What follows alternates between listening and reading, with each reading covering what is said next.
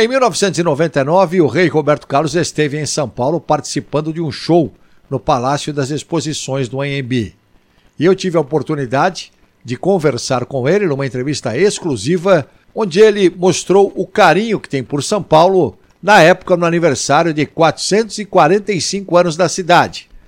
Mas vale para os 470 anos que São Paulo está comemorando agora. São Paulo tem muito que comemorar, Roberto? Sem dúvida alguma. Sem dúvida. São Paulo tem muito que comemorar e nós todos temos que comemorar junto com São Paulo o que São Paulo representa para todos nós, para todo o Brasil, entende? E para mim até particularmente, né? O que São Paulo representa na minha vida. São Paulo tem me dado muito, né?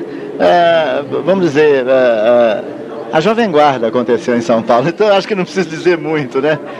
Então, resultado, eu tenho muito a agradecer a São Paulo, a todo o povo paulista, entende, por tudo que eu tenho recebido aqui, realmente. Então, eu aproveito para parabenizar São Paulo e pedir sempre a Deus que é, proteja e abençoe é, a São Paulo e, e, todos os paulistas, enfim, e a todo o Brasil através de São Paulo, né?